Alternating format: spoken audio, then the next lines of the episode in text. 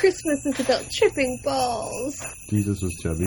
Because all rodents are afraid of the sound of crickets. Seriously, this is all about a snowblower. The filling in a Stephen King Bram Stoker sandwich. Damn, that's a giant boner. I'm cradling it like a little baby. Fast Times at Ridgemont High, all it's about is like abortions and date rape, and I was like, How many gremlins fit in a vagina?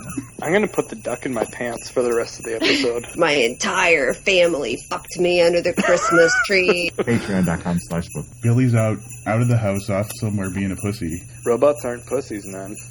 Billy's definitely not a robot. when are we going to open presents? It's like having children, Livius. They should expand pancakes and make them available all year round. So, I uh, imagine this is what Morrissey's Christmas portraits would look like. Give yourself over to it. That's right. I'm going to sweep somebody's fucking leg in a minute. Let's go the sex route. this is how I make dating decisions. I'm just going to suck it right out of the bag. That's how he does love, naked from the waist down. I've got to tell you, I never thought Debbie Does Dallas was a Christmas movie, but lo and behold, That was like a six orgasm pee. No Sights room lo- for limey squirters. Not one mention of a torch. put a Santa hat on the corner of your TV and it looks like people are wearing it. Jesus never gave Christmas porn. So I saw your uh, penis. I'm Barbie having sex with gangbang. Barbie. Well, we're going to send you guys Adderall in advance next time, I had Lita Ford videos on, and but I'm waiting for the MILF on the shelf. She's kind of just a hoe bag who has sex with all the elves. Why are there three butt plugs on the kitchen counter? She draws the line at child abandonment.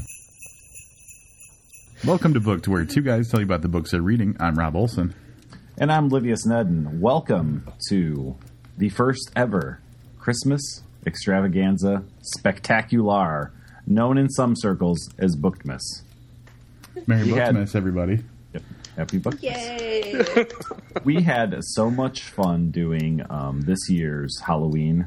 Uh, the hell do we call it? Halloween extravaganza list spectacular. No, no, it had a, it was the spooktacular. Spooktacular. oh, it was the Spectacular. spooktacular. My bad. Uh, the spooktacular that we decided to bring back our co-hosts for uh, for that episode. So welcome back, Amanda and Jesse. We're not doing bios because last time Amanda went on for like 15 minutes. I got lost and I forgot everything. so if you if you need to hear bios for these folks, roll back like six episodes, listen to the spooktacular, and you'll get them all there. We're gonna try to keep this one under two and a half hours. Dude, what's weird is I was listening to another podcast and they had a Halloween episode. They called it the Spooktacular. So, That's lame. thieves, dirty thieves. It was not book related though, so they're not thieves in that respect. Just the Let's other let's call them out. What podcast was that, Rob? Um, It's a it's a podcast called Tell Them Steve Dave. It's like a Kevin Smith related thing that I listen to. Let's call them now. Fucking. I don't think it's. I mean, that big of a deal. and I don't think we just get to call another podcast. I right. don't. I mean, I, I just don't. I'm not looking forward to the inevitable. Who the fuck are you? Yeah, but I mean, who's award winning, right? yeah, that's true. We did. We have won awards. They You know, I too. hear, I hear that probably by the end of the month, that the this is horror nominations will be announced. Fucking, we better. Mm-hmm. There's some space on my wall for a third award, so Yeah, I tried to get, I tried to get Michael Wilson to just be like, "Dude, shut up! You guys are already nominated," but he wouldn't. So I'm a little worried now.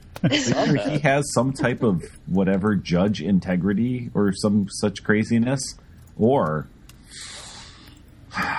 the unthinkable has happened. or everyone's dead to us. Oh, I don't believe it. Yeah, I mean seriously, and it's sad because there are some people in England I like, and to kill off a whole country. It's a small one, though. I mean, really. Yeah. Yeah, that's true. Like the whole the whole thing's the size of Minnesota, so I mean, you could you could do that. Yeah, probably with far less lakes, far fewer lakes, I'd imagine as well. Lots more British people. Lots more Brits. well, there was this place I was at in Minneapolis Minnesota. Where I, I it was a British kind of pub, and and I had a steak. This is fucked up. I had a steak sandwich, thinking, all right, this is going to be like just like a sandwich. It was like an actual steak in between two pieces of bread. Like Between on bread. bread, Yeah. So like I'm trying not to. like you- the cube steak. do you know how difficult it is to eat a steak without cutting it? It's primal. You're just like ah. Here, though, if you get a farmer's steak, that's really what it is. It's- That's it's what the bread's slab for, man. It doesn't. like the bread doesn't help though. So you're not It's holding to keep with your hands bare clean while you rip Yeah. into it. I guess it seemed really weird. Like uh, they could have at least been like, and they, and they didn't ask like, how do you want your like? This is a real steak. How should we cook it? They just like steak sandwich coming up. It was really bizarre. Minnesota Brits. I'm Yeah, looking. they're kind of rude there. They're not very British at all, from what I've been led to believe. I mean, we have to ask Craig Walworth about this, but I Craig. Don't know. I don't know if he's ever been there. Krieg, No, it's Craig. it's Craig. Craig with an E in the middle. C R E G. Craig. That doesn't even make sense. How is that different than AI? That's how you say AI it. is artificial Craig. intelligence. He's a robot.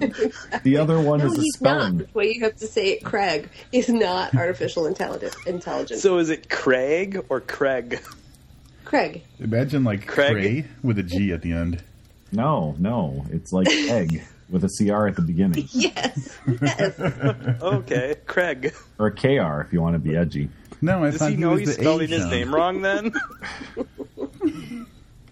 Welcome Merry the- Christmas, Mr. Walwork. So I'm looking the at my? Skype. I'm, I'm looking at my Skype, um, whatever program, and uh, Jesse doesn't have a, a picture. But Jesse, could you please upload a picture of yourself looking real judgmental, like the other two that are staring at me? All Oh, I I'm see I'm on my phone. of- That's why there's no picture. I see half of Livius's face. That's all I have. oh, well, is it the good half? Because there's a good half and there's also a good half. And two little block people. for anybody listening, I'll Livius just is write the some things on the mediator screen. of the episode. So if there's no direction for this episode, it's definitely not my fault. Livius is the mediator.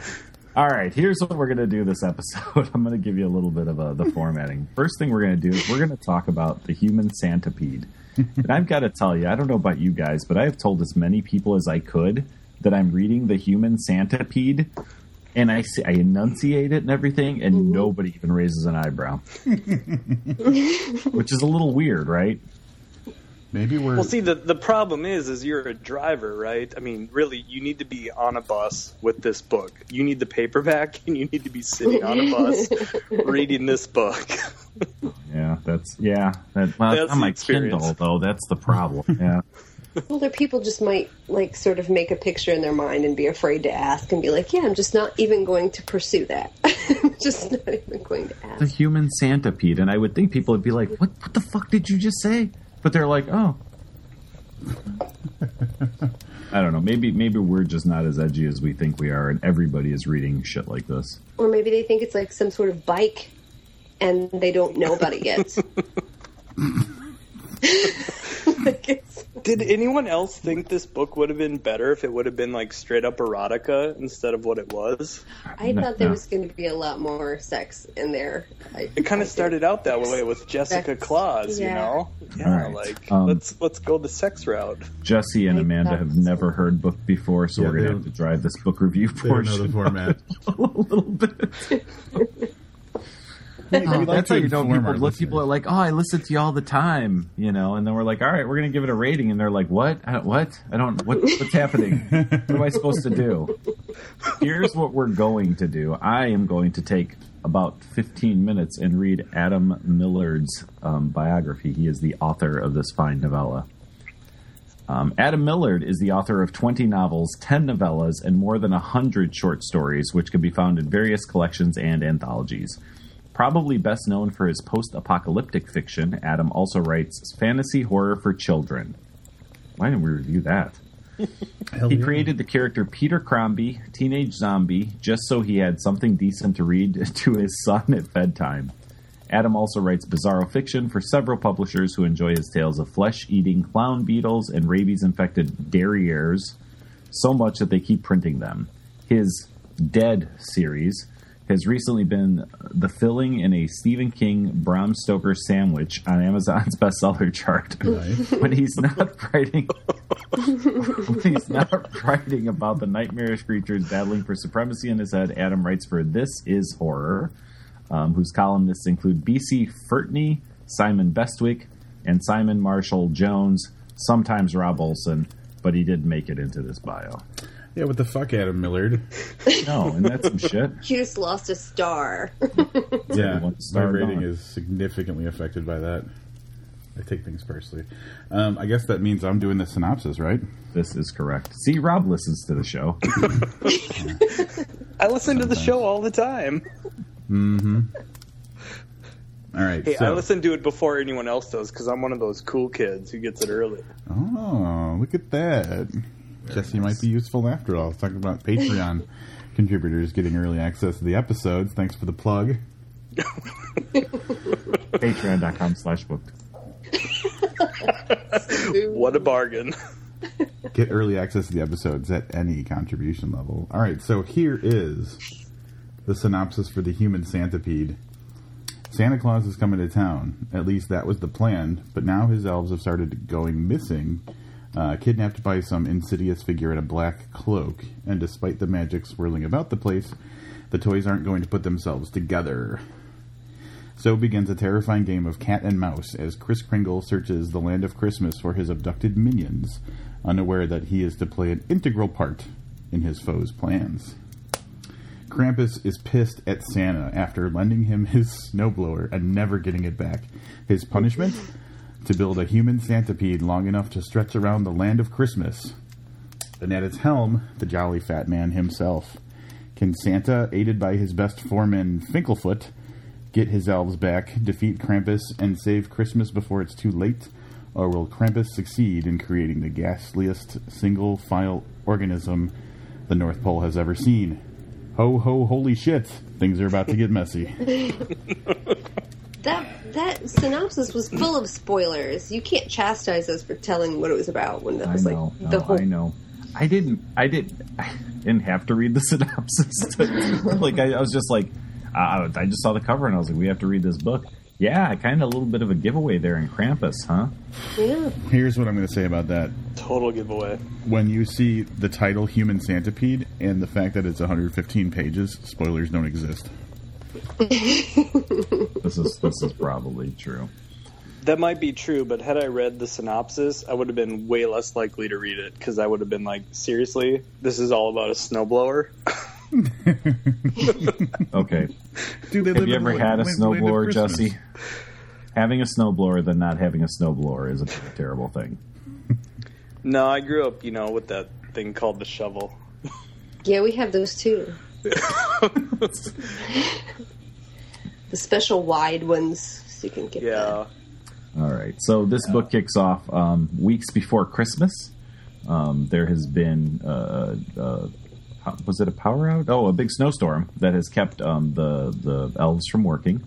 So we're kind of greeted with Finklefoot, the actual um, protagonist in the story, although he's not mentioned until very late in the synopsis, um, who's the foreman of his particular group of elves, and uh, they're way behind. So they're going to work triple shifts all the way through Christmas, two weeks straight.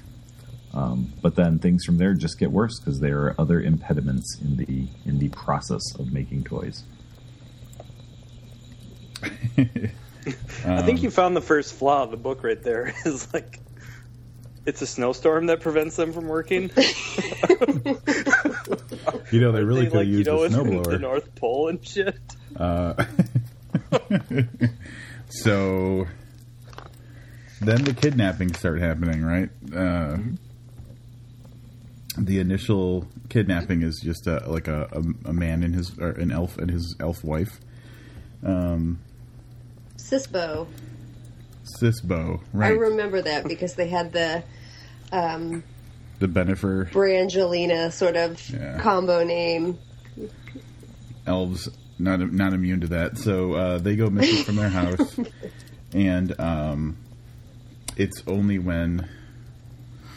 Uh, oh, and then and then shortly after that, Rudolph, the red-nosed reindeer, maybe you've heard of him, um, also gets abducted, and um, so people start noticing, like the next morning, that you know these elves didn't show up to work, and then someone notices Rudolph is missing, and uh, someone has to go looking for him, and it is Finklefoot, right? Finklefoot Yep, Finklefoot. Think of uh, is is kind of elected by Santa to be his uh, his private investigator in this case. Um, a very overzealous, not overzealous, uh, workaholic, I guess would be the right word for it. Elf, um, who just doesn't want to do any of this shit, but has no real choice. And he's like a George Costanza elf. That's like a he's really very good way to like put it. Angry and like he does a lot of shit, but he's not happy about it, but he does it anyway, and he's very cantankerous. Yeah. I pictured a little George Costanza sort of elf. Did you hear his voice when when Finklefoot was Mm-hmm. Yes, I did.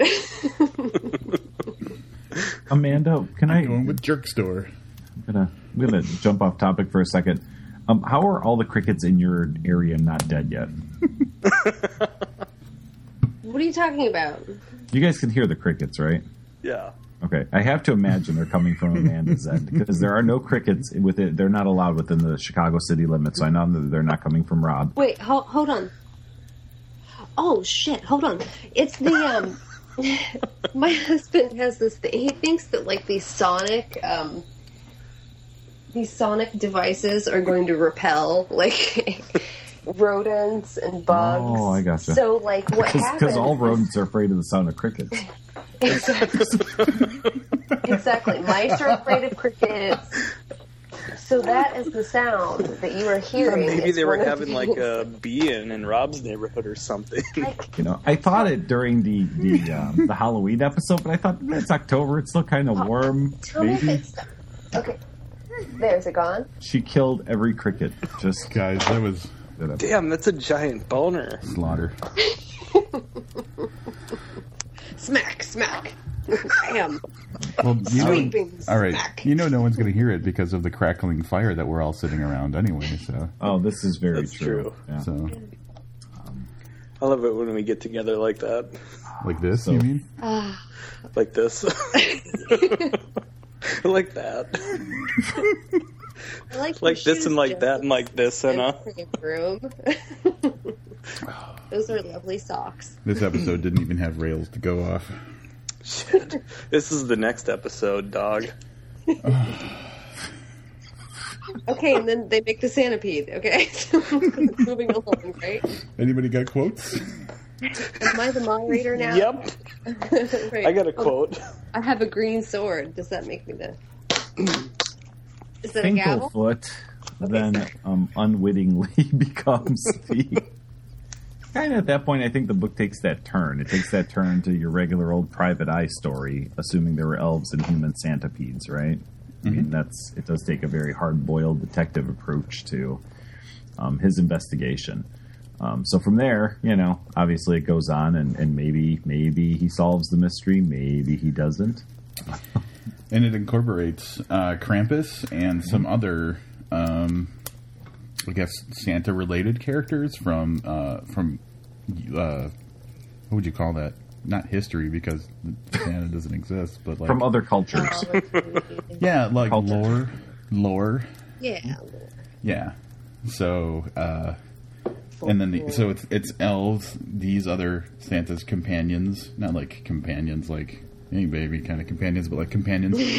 um, trying to figure out what's going on, you know, where everybody's getting, you know, abducted to and everything, and uh, lots of lots of. Uh, I guess the beauty of it is is in the individual moments, like the very offensive moments, the gross moments, the funny moments.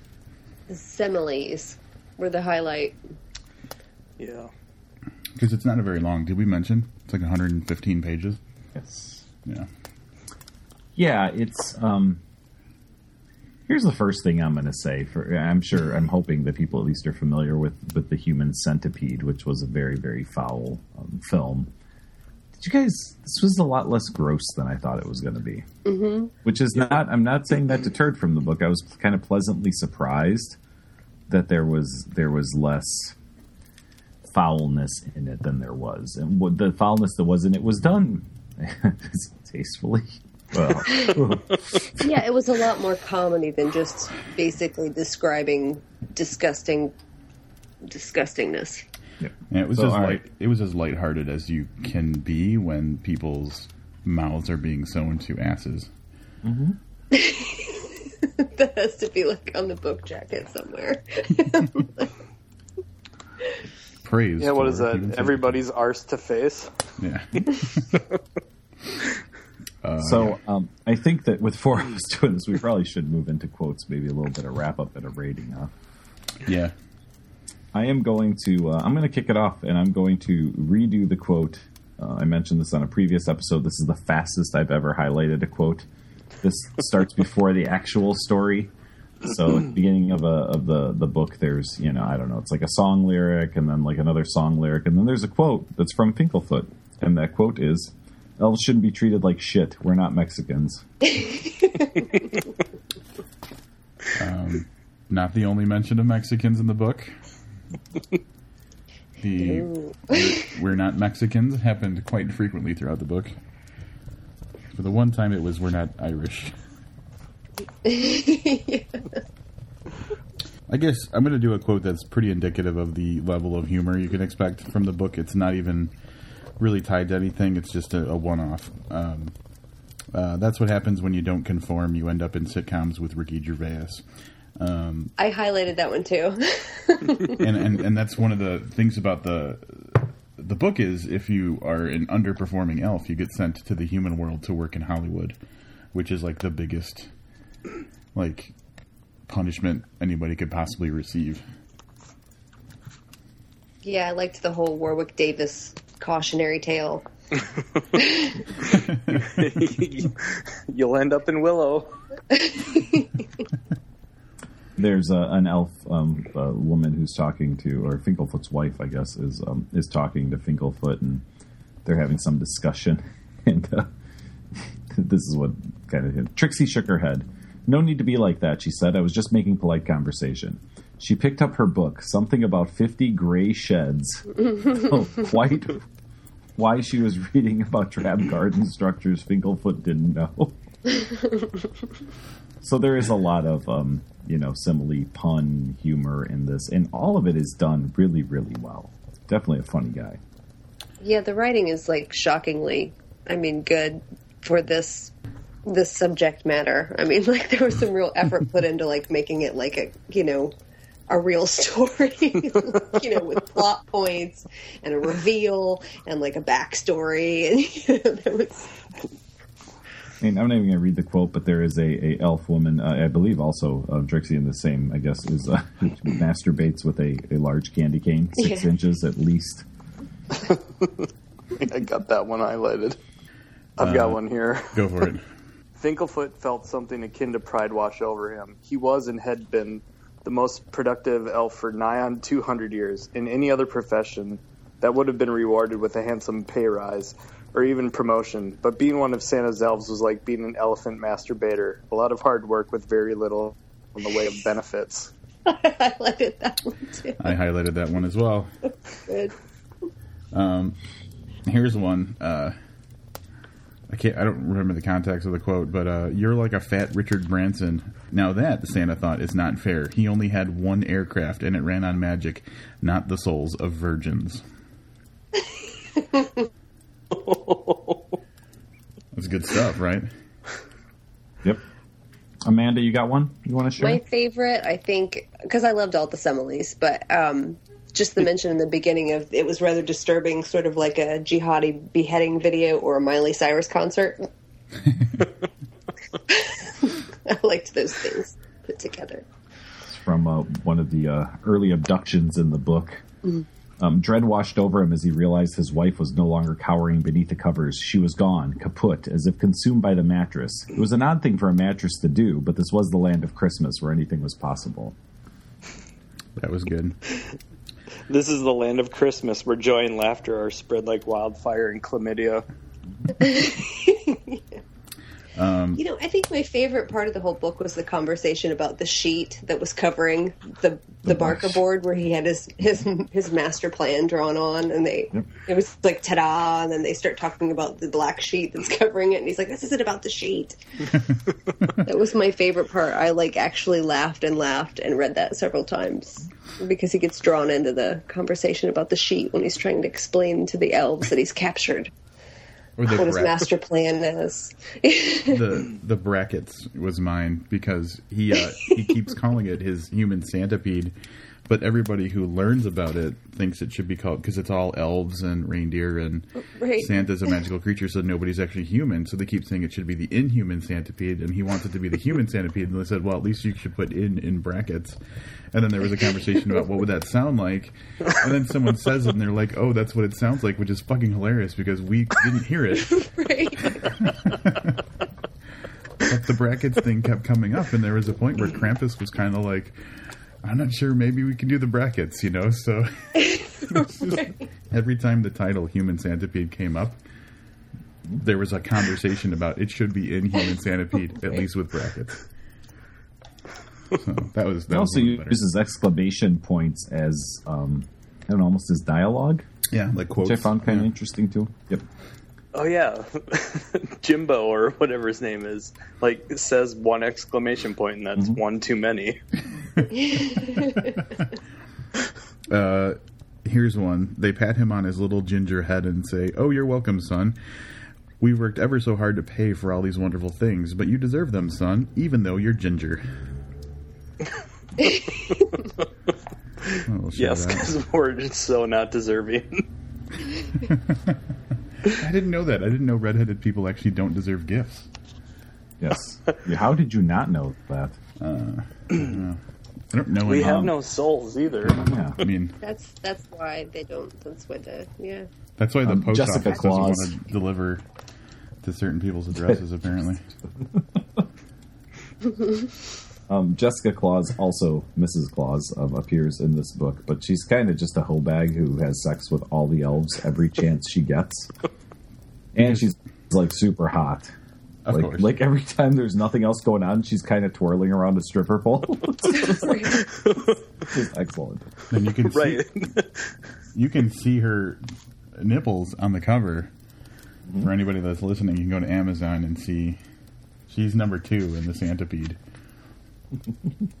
number two. I do have a quote.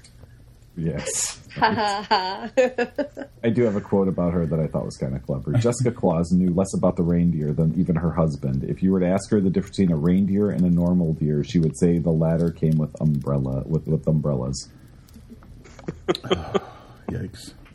I think I have a partial quote with her. Like you were talking about the stripper pole, and it said something like, "It looked as if an octopus was having a seizure."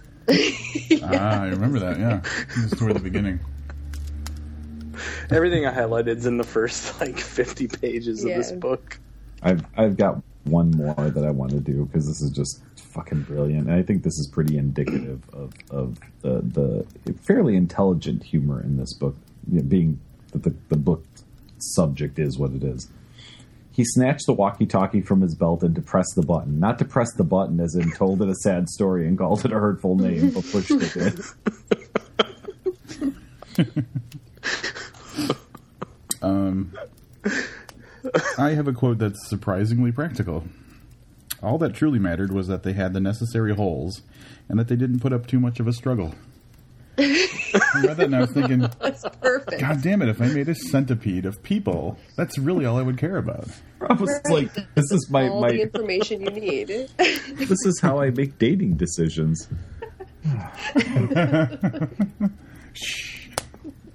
All right. Who would like to start with a little uh, summation and wrap up? We should have one of our guests do it, although I'm not sure if they're they familiar how it works. Yeah, so for you guys, since you don't know the format, uh, we basically do a wrap up where we talk about our impressions of the book and then we rate it on a scale of 1 to 5. I guess we could say 1 to 5, what, sections? Instead of stars? Or, I don't know. Just leave it at stars. Segments. Segments. Segments, that's what I meant, yeah, segments. Segments. You know, I'm gonna give this. um I'm gonna go three segments here. three segments on this book. That's it? No, no comments? Mic drop? Um, I thought, I thought it started out really good, but then what were we talking about earlier? The snowblower. I just kind of lost interest when I found out Krampus was totally pissed off about his snowblower. I, I just, I thought it was going to be dirtier than it was because it That's what- started out really dirty. All right. That's Okay. fair. Amanda, would you like to like to go next?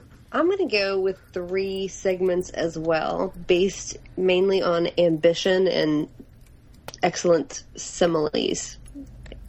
like, I mean, because I, I was, I really did like the beginning more than I liked the end, mainly because I think that the novelty of the idea was like a lot more interesting than actually reading like a hundred some pages about the human centipede. And I, you know, kind of enjoyed the novelty at the beginning, and by the end, I was kind of like, so okay, moving along, moving along, moving along.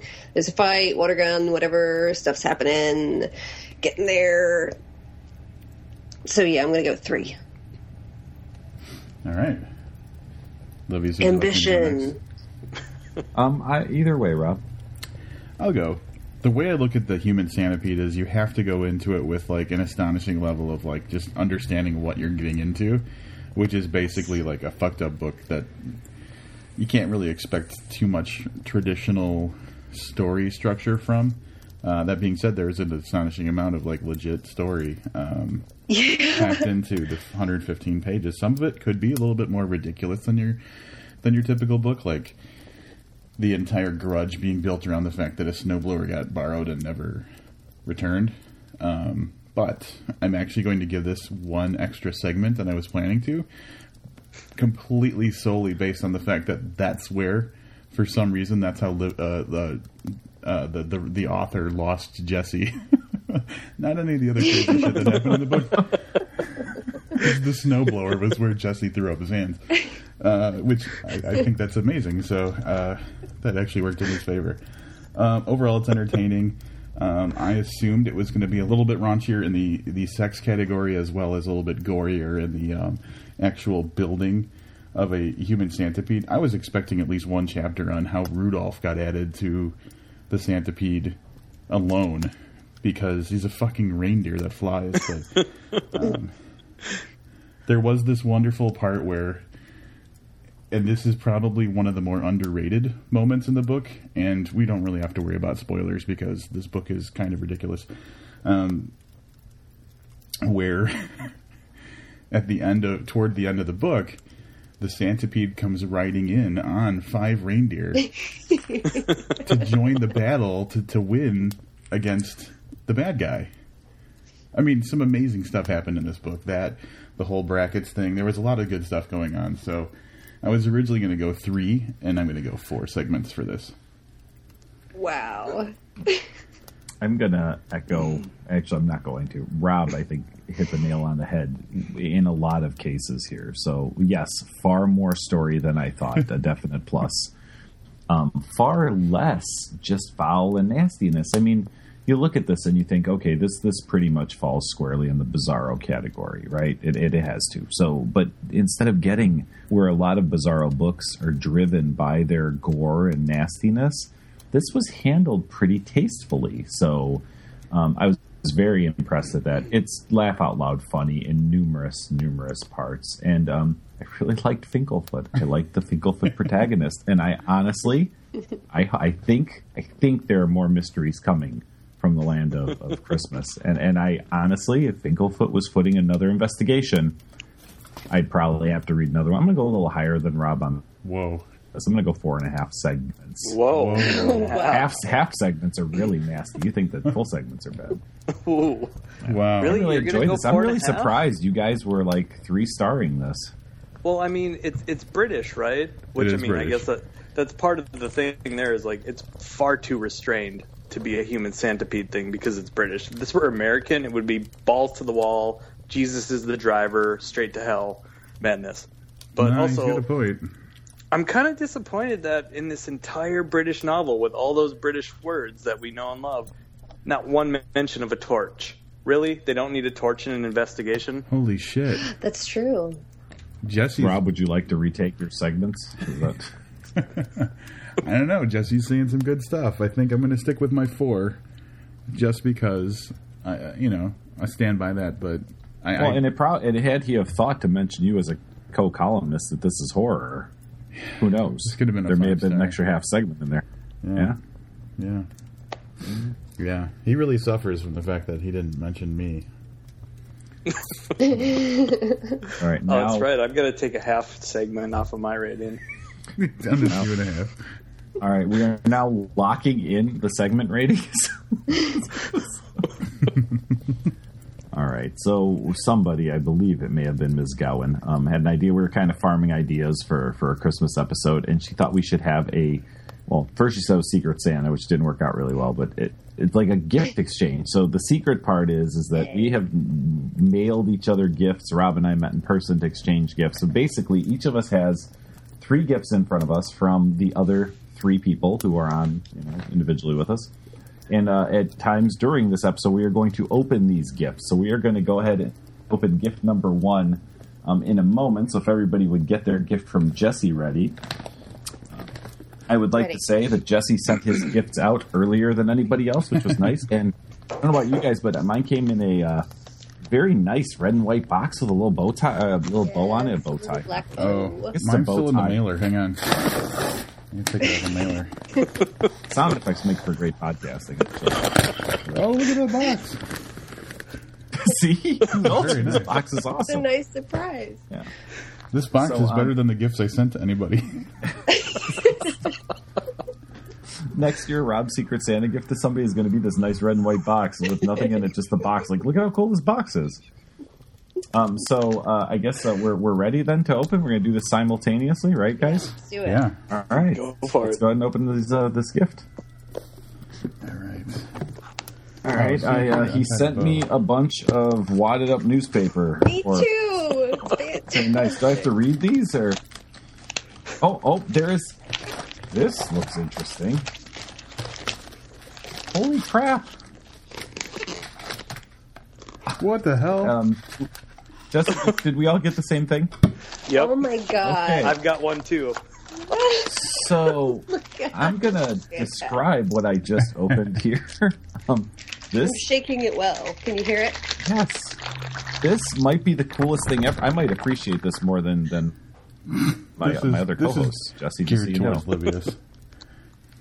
This is a it's in an IV style bag, so it looks like like an IV drip that you would get at a hospital. It's blood energy potion. Natural punch flavored beverage. Um, it says for drinking, it's B um, positive. Shake well. This is pretty I'm goddamn gonna cool. pop this open. Where do you even find this? Oh, you know, around. Around. Okay, so Fantastic. so here we go. This uh, satisfies your thirst for blood. Which is you can even heat it up apparently in the microwave and then put it in a goblet. which is awesome. fucking excellent. I'm just gonna suck it right out of the bag here. It's got a fantastic. Fuck, you know what we need is a vampire themed podcast. Fantastic. Fruit punch. Ooh, it tastes good. 80 milligrams. Oh wait, Amanda, you're already drinking it? I'm sorry, I was I not supposed to? you said I could. It is a delicious for is delicious for vampires or humans. So that covers everybody on the podcast. Garlic free. All right, I'm gonna go for it. Limit one pouch per 24 hour period, not for use intravenously or in transfusions. This I'm not going to open this because I may just keep this just exactly the way it is. This is That's a bunch of crap. Start drinking it now. Dude, does everybody have like themed uh, paper? Like that the thing the box was stuffed with? I know the the magazine pages I thought were the Yeah. gift. Like they're really really awesome. Yeah, it's like a magazine. There's totally a vampire, naked vampire chick. Yep. Us Uh, for a vampire. There's definitely some vampire nipples. going Jesse, on. I get the feeling you may win this. Uh, this Jesse Gift wins Giving already. expedition. Not that it's a contest, but You this just is made it one. somebody. Man, is everybody drinking this stuff? It's not that bad. I did not start drinking it yet. I'm gonna tastes save like- it. Melted like jello before it gets like jello-y. I'm gonna read these fucking articles. This is fucking somebody's. Wes Craven was watching their movie. There's What magazine is this from? Jesse, do you know? Or Um, that's Okay. from Diabolique. Diabolique. Nice. I have the cover. I got the cover because I'm the best. Rob wins the special secret prize. I'm guessing. does yeah. indeed, Jesse. This is excellent. With Rob, I don't know if I'm gonna open this. Uh, this is getting Instagrammed live during the podcast. Very good. All right, gift one out of the way. Three more gift giving sessions to go. Um, next, uh, next time we'll be doing. Um, Rob, are we doing your gift next? Um, no. Uh, Okay. All right. Well, we'll see. we can. Yeah, let's. Yeah, let's see mine. That's fine. Not right now, but like, yeah, next. Oh no, no. Okay. All right. So um, the next topic we're going to cover this evening is Christmas movies, and I got to be honest. I saw a lot of. So we all share a Facebook group conversation. I saw a lot of talk about different Christmas themed movies. There was a stunning lack of, and not necessarily I want to talk about, but coming out of the Human Centipede, um, and, and coming out of a Halloween episode with these same um, four people, I would have expected more horror on the list for Christmas movies because there are a ton of Christmas themed horror movies. This is true. There's Black Christmas, Black Silent Christmas. Night, Deadly Night. Yep. Santa Claus, like Claus, C L E W S. Yeah, yeah. To All a Good Night. Fucking Jack Frost, right? And then Yes, Frost. Jack Frost. That scene at the end of snowman. Jack Frost where they're advancing real slowly with the blow dryers is one of my favorite scenes in a movie ever. Ever. Uh, yeah. But There's, yeah, that, uh, uh, Um, what's the other one I was thinking of? Love Actually. Oh, Yep. uh, that's all my Love Actually nice. peeps out there. Sorry, Martin Freeman. Just in cases. but some of the movies we did come up with, Gremlins, and I'm surprised that um, as I've always thought of it as a Christmas movie, and I didn't realize honestly until this year that um, I'm not alone in in thinking that that is definitely a Christmas movie. Yeah, big Christmas theme. Yeah, it's definitely yeah Mhm. Christmas tradition movie. It definitely falls into that list of like it could be considered an incidental uh, inclusion of Christmas. Like it was more of a setting than like a Christmas, you know, themed story. But that's what's great about it is like there's all these little goddamn monsters running around ruining Christmas. It's fantastic. I may have watched it within the last couple of hours. Chris- if Christmas is the setup, does that make it incidental then? Because it all starts off with him trying to find a gift for his kid. Okay, not incidental. Uh, like more of like a, a, a setting than a than a story. Right. Yeah. Than it being the driving force behind. In the movies we mentioned, the other horror movies, I mean, let's face it, the Santa Claus is the fucking killer in almost all of them. So, I mean, it's really, It's true. you know. This one takes place at Christmas. Die Hard is another one that surprises me, and, and I, I love, love, easily in my top five movies of all time. But I, I don't think of that as a Christmas movie because I think in that case, I think Christmas is just the setting. Mm-hmm. Yeah, but like, I mean, I mean, what else would make it a Christmas movie? Well, okay, so if Santa Claus was in the building, like delivering gifts, It's Alan Rickman plays Santa Claus who's trying to bomb a building or something. yeah, see that that would do it. Yeah, but if it was Santa Claus as the hero and not, you know, Bruce Willis, Bruce Willis. I'm oh, just Bruce glad Willis they did a good have like the movies with the Christmas background so that you can make the excuse that they're Christmas movies and watch them on Christmas as opposed to just, you know, crappy Christmas movies. You can go Die Hard, Gremlins, yes. Look at the trees. Yeah, Lethal Weapon? yeah, yeah. There's a tree. it's Christmas. Lethal Weapon, So probably oddly, the most hookers jumping out of uh, tall buildings in a Christmas themed movie. oddly, um, Die Hard was released in the middle of July Oh, sure. because I thought, oh, okay, well maybe you know maybe they had planned it for like a, a you know like a winter release, so it gives you that kind of feel. Yep, yep. Released in the middle of summer. when was Lethal Weapon released? A long time ago. In the Did you see the episode of It's Always Sunny in Philadelphia when they remade Lethal Weapon? Or they made like Lethal Weapon 30 something. No, I've never seen. Am I, will- the only one drinking the fake blood that's got the ridiculous amount of caffeine in it? Oh, that's fantastic. Oh, I drank mine already. January first, nineteen eighty seven for Lethal Weapon. Oh, nice. Yep. New Year's Day. For anybody who you know didn't know that. Uh, the other one actually. Man, it's so- almost like a news report. It's like, here's what y'all missed from uh, Christmas while you were celebrating. Um, I actually have a story, uh, a work the other day, there was like a kind of an icebreaker moment where everybody was talking about their favorite Christmas movie, and I was so excited that I was going to throw people off by talking about how Gremlins was awesome and shit. And the first guy that gets called on throws out Trading Places, and I was like, "You son of a bitch! You stole my idea." Oh, And Trading Places has a little bit of an advantage on Gremlins because, dude, uh, Jamie Lee Curtis is totally like boobies out in that movie. I think. Phoebe Cates. Yeah. Phoebe Cates doesn't even. that's when she went legit.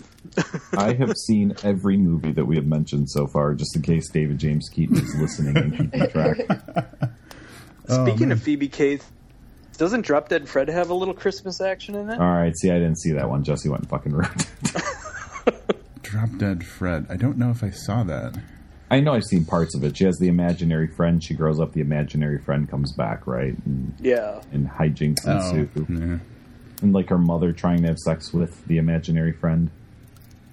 Hi, What about what about Cecil B. Demented? Does, Oh, yeah. That has like a Christmas story in it, right? Because the girl talks about like how she got into porn. I think it just has like a Santa cap in it. Yeah, because remember she wears the Santa cap because she That said qualifies apparently. Isn't that Maggie Gyllenhaal? that's no the girl with the no that's not, she has the red hair and they're tell you know they're, she's telling the backstory of like how she became involved in movies and she was like when I was ten years old my entire family fucked me under the Christmas tree and my brother kept yelling jingle balls jingle balls jingle balls Oh, Alicia Witt. Sometimes I wonder if Amanda knows other people can hear her. That's definitely moved to the front of the quotes at the beginning of the episode. But that's her story. And it's like extra interesting because John Waters said they only wrote in that scene because they told him that the movie wasn't long enough, so they decided to make her up a backstory so that they could make the movie long enough. So he wrote that speech for her to say so that they could meet like their length quota. And that's like my favorite part of the movie. Jingle balls. Wow. All right. Anybody, anything else to say about Christmas? No, I think that goddamn put a cap on it right there. We're not going to top that for Christmas movie talk. I don't think. all right, so who's No. so so um who watches It's a Wonderful Life every time it comes on TV? Are any of you in that category? No. Oh God, no! I changed the channel. No, no, it's in the background. That's like a morbid movie. That's really, really It is a really, really depressing movie. And, and it's weird good, because it kind of leads you into in another thought I had, which is exactly a movie. But I mean, I guess I realized this probably when I was in my late teens, um, how real depressing all the Peanuts cartoons are. Yeah. and and that we still to this day they're still on television and marketed to children. Now I love I love I'm a huge Snoopy fan. Um but yeah, I just don't quite get it. I recently, by recently I mean over the last couple of years, probably watched all of them over the last two or three years. And not one of them isn't just really like borderline suicide depressing. But I mean, children are actually really deep. So, like, the fact that there is like something out there, like holiday, like marketed towards them, that's not just about like, yay, rainbow, sunshine, buy this. you know, it's sort of like we have deep emotions too. We're just younger. I mean, you you learn empathy from those things. I know they're sad and everything. Yeah. like, we we see them like we as adults see them through the prism of the shit that we've gone through in life, and children just see it as like a story that has meaning to it. So you kind of learn from those types of things. There are lots of layers there. Layers. Jesse, have you ever seen any of the, the Charlie Brown specials? Oh yeah, all of them. Okay. All right. You're really quiet there. I was like, maybe we're maybe I'm addressing a topic he's not familiar with. Oh, so, Oh no, know. I was He hasn't heard of Jingle Peanuts. Balls on YouTube. Of course.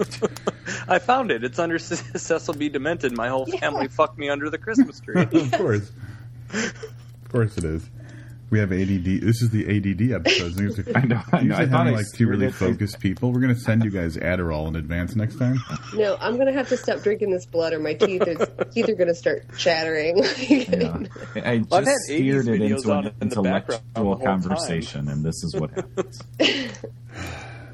I had Lita Ford videos on, and then Extreme videos, Dude, you know damn that Yankees videos on. you know that Lita Ford follows me on Twitter and Instagram, right? Oh, dude, nice. Yep. And I don't follow her. It's a one way street. But can she deflect bullets with the power of her rocking? That's all I'm saying. If anybody could. If anybody could, I'm assuming. The nude All right. should be. Uh, me- mediator. Yep, I'm still here. Livius, put the knife down. Get it away from I'm, your I'm, wrist. I'm I'm the last listener we have at this point. Livius, are you still breathing? I'm, I'm here. I'm yes. All right, listeners won't get that, but god damn it, that's funny. All right, we're going to talk about traditions and whatnot too. Am I the mediator now? I have a green sword. It makes Not sense. yet. I Listen. think Rob Rob was watching some X Files tonight, I and I think that's in the Christmas theme there, isn't it? yeah, but we're talking about movies right now. Oh about, yeah. We're not. We're talking about movies. Or wait, no. He someone wants to talk about that moment in Gremlins when Phoebe Cates didn't show her boobs. Dude, I was pissed about that. I was watching Gremlins tonight. and I was like, that looks It's a no lot Fast like Times, is how it? do I how do I know this chick? And it turns out she's Phoebe Cates. I'm terrible with like 80s movies, and and I was like, wait a minute, she's the one that had the rockin' boobs in Fast Times at Ridgemont High. But all she does in Gremlins is talk about how her dad got stuck in a chimney and died, which is like super depressing. But then I was thinking about like how Fast Times at Ridgemont High, all it's about is like abortions and date rape, and I was like, I'll take Gremlins. This is a little bit more entertaining. yeah. yeah. Um, Did I remember Fast Times right? That's what I took. out. Yeah, I took exactly. Pretty much, yeah. All right, Yeah. Asshole friends, abortions, and uh, date rape. Definitely some date rape. I also up. I always thought that Gremlins was a very thought provoking movie, just not in that you just start thinking about Phoebe Cates in Fast Times at Ridgemont High. And, and the potential for more nudity in a movie that's borderline directed at children.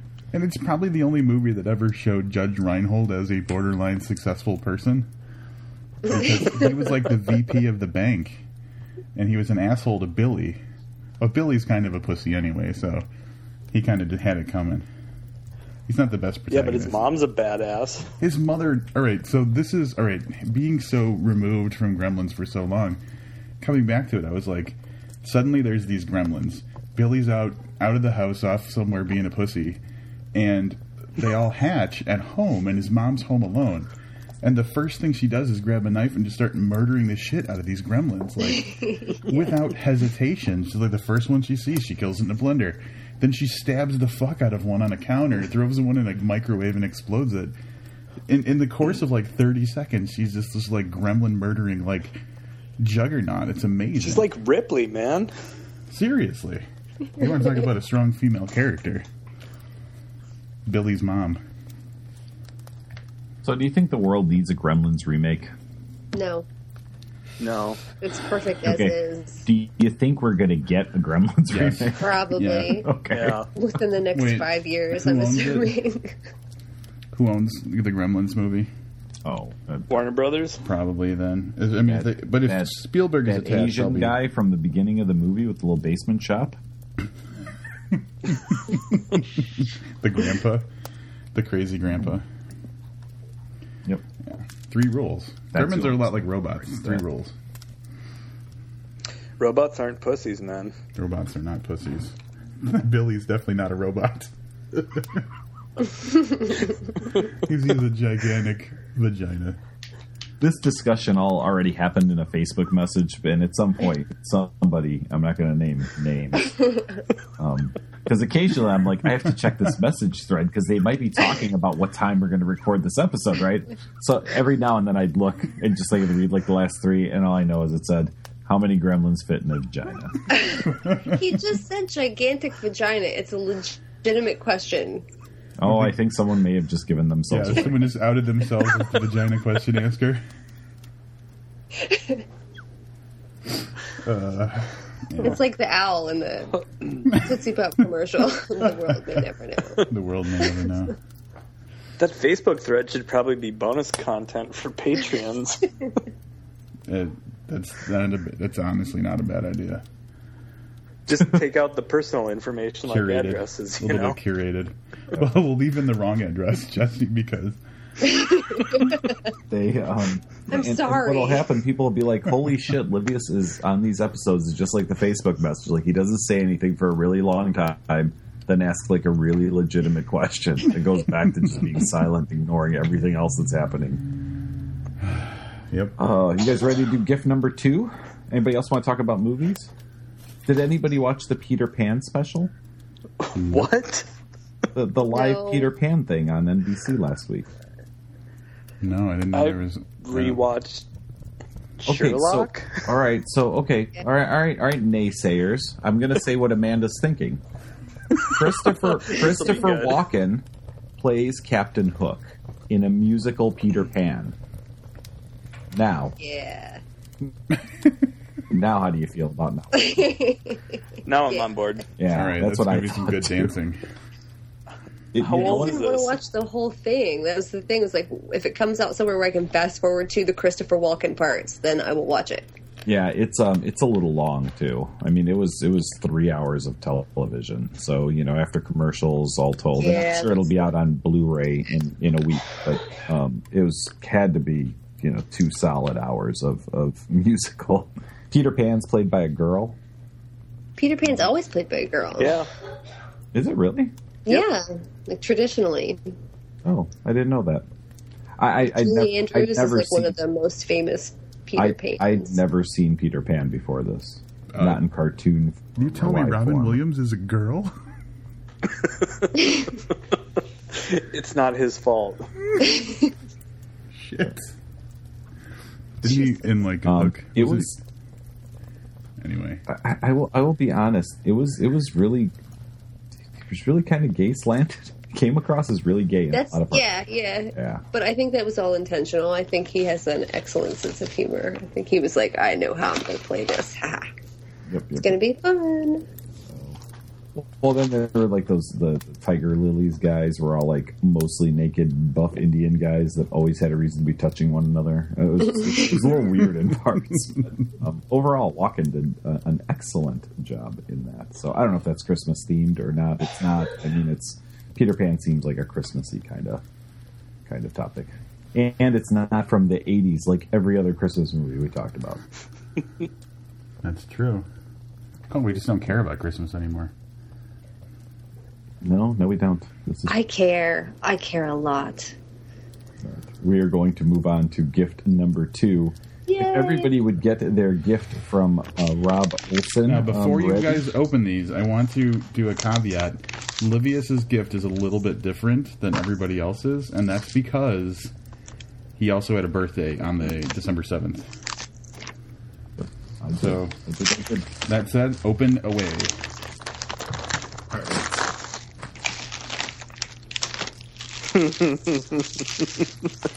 Does it vibrate? No, it does not. Oh my god, that's awesome. this better be what's actually in the packet. It's absolutely what it is. Yes. yes. All right, you guys, for the for the the listeners, we need to talk about what's going on. Are these stolen? like, you, you throw them at the I ground and can't- go snap, I- snap, snap, pop, pop, pop. I, I can't talk because I'm fucking speechless. Oh wow! They're little snappers that you whippersnappers, the puppets that you Yeah, flick man, at the ground gotta- and they've got like small amounts of gunpowder in them or something. I don't Oh, know. we all got different things. Yeah, everybody got something different. Uh, Amanda, I was That's what I definitely- got. I'm I was not wor- going to pitch these at the floor. I want to though. I was worried that yours yours Smash would them in between your fingers. Oh yeah. You can bite them too, but don't do that. Um, yeah, I'm gonna I'm gonna bite one though. don't do that. I'm gonna do don't do it. it. Are you sure? Yeah, uh, Jesse, can you explain the gift that you got? I have got a rubber duck from the Colonnade Hotel. That's awesome in Boston. Yeah. Ow! Shit. to explain um, the significance of the Colonnade Hotel, it's where uh, Rob stayed um, during Boston AWP. That's right. That's where the AWP crew uh, spent their their week for uh, the Banarchy people and all that stuff. The whole yeah, that's where we all stayed. and that's the rubber ducky from the room that I shared with Roger Sarro. Nice. It's like I was there finally. Yeah, I thought you would like that. Like I was there you would- finally. I've been waiting to be there for a really long time.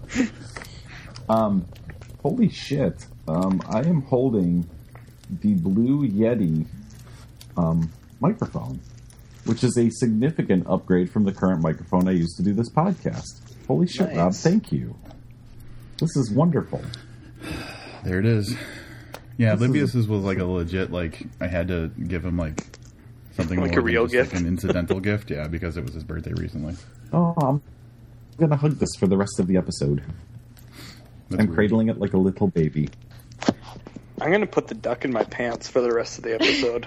Kids are lucky I'm not like, all right, hold on, I'm setting this motherfucker up so I can use it for the rest of the episode. God, I would kill myself. I'm only not doing this because of Amanda and Jesse. So it was just me and you. I'd be like, oh.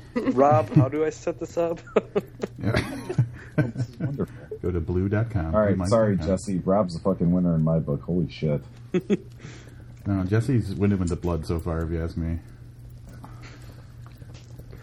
I'm kind of Amanda. scared to open Amanda's. I'm trying to smack it on the table, but all I've done so far is like crack my knuckles like several times because you guys told me I wasn't allowed to bite it. So, Yeah, don't Bite worry. it. oh, did it? Shit! Did you hear it? I did.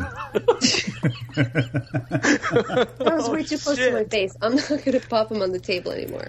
That was way too close to my face. Okay. The weird thing, Amanda, is that that was just laying around my apartment. like I didn't even have to go out and buy it; it was just there. And I was like, "Hello, Amanda's gift taken care of." Oh my god. All right. Um, Probably just one more, and then I won't bounce anymore off the table. Can we talk about the elf on the shelf? No. Yeah, sure. Why not? Listen, you guys moderate however you'd like. Like, I "I'm am gonna hang out not too familiar microphone." with this elf on the shelf thing. See, So- neither am I. And apparently, like, it's like a thing, and you take this weird looking, like, elf that's a little bit like all other creepy looking, long limbed, like, Rumpelstiltskin elf creatures, and it's supposed to, like, spy on your kids or something. I don't know. That sounds really creepy. I know, I know. But they do it in, like, the schools and homes, and then Adam asked for one, so, like, you know, and he, he loves it. He's so excited about it. So like now I got to figure out what to do with this. But I'm like, it's supposed to be like a spy. So like he's supposed to like be really creepy and weird and like hide and like right like. But Yeah, then so- you look it up, and then they're just like pictures of it like doing stuff, and it's like this. I don't understand what's going on. So my understanding is it's a way to keep kids in line by um, so the elf on the shelf is the elf works for Santa and the elf will see if you're doing naughty things. So you have to be especially um, you like know, he's well-behaved. literally watching. He's literally like, through his Yeah. eyes. That's Yeah. creepy as shit. He knows. He knows when you've been good or bad. and so it's up to the parents. Yeah, to I gotta take be like, elf. uh, But then why does he do stuff? Like why isn't don't you just like tie him to the side of your child's head and like make him wear him like all the time? If, like, he does Wait. stuff because adults have taken the elves and made them do terrible things, Things like well, human that's the only fun things that I have been able to find is like him Barbie having sex with Barbie and, and- yeah, yeah. and well, like r- okay, that looks fun, but normal parents are supposed to move the elf into different places so that it looks like the elf is actually kind of moving around and keeping track of what's going on in the house. Yes. Abnormal parents make it fuck Barbie, apparently. I don't know, man. I gotta be like all Mulder with, with the with the elf on the shelf and be like, this seems like a really like kind of It's probably- casual and cute way to like at an early age get people thinking that surveillance is just cool or okay. you know? right. But like I mean, like I thought you were going to say there's probably a camera, and I was going to be like, like, yeah, you're probably right. There's probably a camera in that elf. Like- I'm going to say the interesting thing here is I went to elfonshelf.com and I, I, I I've heard of it. I think last year was the first year I heard of it. I'm pretty sure it's relatively new, right? Two, three no, it's years. like from the '60s. Um, I thought. oh, is it? it's yeah, I, I think it it's was a like book. Crap. Well, I've- there is. You get a book with it. So, so here's here's the description. But here's what I found interesting because I'd only heard about this. I think last year. It says the elf on a shelf, and then of course it's got the little copyright symbol, and then it has. It says afterwards, a Christmas tradition. Like that's part of the name, and I was like, "That's really clever." This thing came out like a fucking year ago, and they're calling it a Christmas tradition as part of the name. So you'll be like, "Well, yeah, it's a Christmas tradition." You know, it's been going on for at least two years. Well, the only way that I had ever heard of anything like this was I remember um, I read this Chuck Palahniuk essay that he was talking about um, his grandmother dying and them having to clean he and his brothers and sisters going to like clean out like all of her stuff. And she had had all of these um, little like puppet dolls that she had used. She was like uh, very very catholic that she sat all over the house. There were also like these little puppets that she said that jesus could see you like what you were doing and like they were everywhere in the house. It was like Hey, Jesus, could watch you a through these of dolls. exactly, and sh- they were they were like in the bathroom and like all over the house. And he talked about like how like everybody was terrified of those, but like after she was dead, everybody wanted them because they hated them so bad. You know, like because Jesus was supposed to be like. And I was like, so Elf on the Shelf is like essentially like the same thing, but like a in a prettier outfit. Like what? I remember that essay. I didn't like it at the time. I should probably reread it now that it's But been it a Very didn't make years. Sense until Elf on a Shelf. nice. I was like, what? The elf? And, and I thought, well, I could dress him up like a spy and make him do, do, like weird stuff. I could suspend him from like the ceiling, like he's got like little goggles and stuff. But apparently, people just do fun stuff and hang him on things and act like he's making mischief. And if he's supposed to be a spy, then why is he making mischief? He's, if he's supposed to be like reporting, like he needs like uh, like equipment. He needs a notepad. Well, I don't understand thing that you know about what I'm America is gonna that do with we this. don't do things the way they're supposed to be done. We just kind of do whatever we feel. so You should put them inside a Doctor Who phone box. there you go. Rob, you are the um, well, at least one of the atheists on this, on this podcast. Um, do you have any Christmas traditions? I Well, mean, first say- I want to say, most- before we navigate away from the elf on the shelf, I just want everybody to know that I'm waiting for the MILF on the shelf. They make those. They're called pocket pussies. I'm ah. sorry. I'm My mouth is out of control. Sorry. put that into Google search. I always thought that I would be the one that says the most inappropriate things on this podcast. So that's why I'm glad Amanda's around. Oh yeah, she's got like she's lapped you like four times. Yep. Yep. Now, if I could just get her to say something mildly racist. No, that probably won't happen. It really, you know. I'm just sure want to apologize. There's Amanda's a lot of things, but she's not a racist. How do you feel about gingers? Um, No, I, I like yeah. ginger. Gingers are fine. Wait, did you say no? No, I'm not racist. I'm not racist how, against how do you feel about gingers. gingers? No. just no. I don't feel about gingers.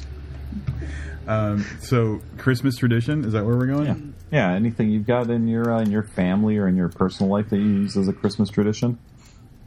Um, as a child, we did just the basic, like one present opened on the 24th, you know, Christmas Eve, as people call it. Um, and then everything else was, you know, opened up on Christmas Day. It was a little weird for me because we didn't have a chimney when I was growing up and we had Dobermans, so we were always worried that Santa was going to get attacked by our dogs. And, um, so it ended up that Santa would just knock on the door and my stepfather would accept the presents. That was the, uh, until we realized Santa wasn't real. That was going on in my household. Um, um, as an adult, I was doing uh, Christmas night at IHOP for a while, which was basically when all my friends were in town seeing family. Once they were all done on Christmas night, we would get together and eat pancakes at IHOP, and it was a nice way to see people I hadn't seen in a while. Uh, There is one time, so to not to get too somber, and I know that I, I kind of like I, I throw this one around more than I probably should. My father passed away on Christmas Eve, like ten years ago. So there was a while that during the Christmas season, um, the the box that his ashes are in would get a bow put on it. So that's kind of a tradition, I guess you could call that a tradition. A little Christmas bow on the box. Oh, oh, I, I didn't think I'd have to have Rob go last for this one, but that probably is a good way to close this this particular topic out. Jesse, do you practice uh, Christmas? No. Okay. All right, moving right along. Amanda.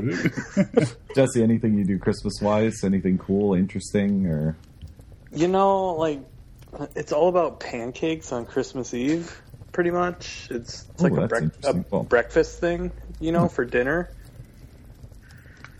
So that's about it. Otherwise, yeah, no. I mean, I know when I was a kid, I'd get up insanely early, like probably four in the morning, and poke around and whatnot, and then wait endlessly until the given hour to like go wake people up and be like, all right, let's do this. Come on, let's go.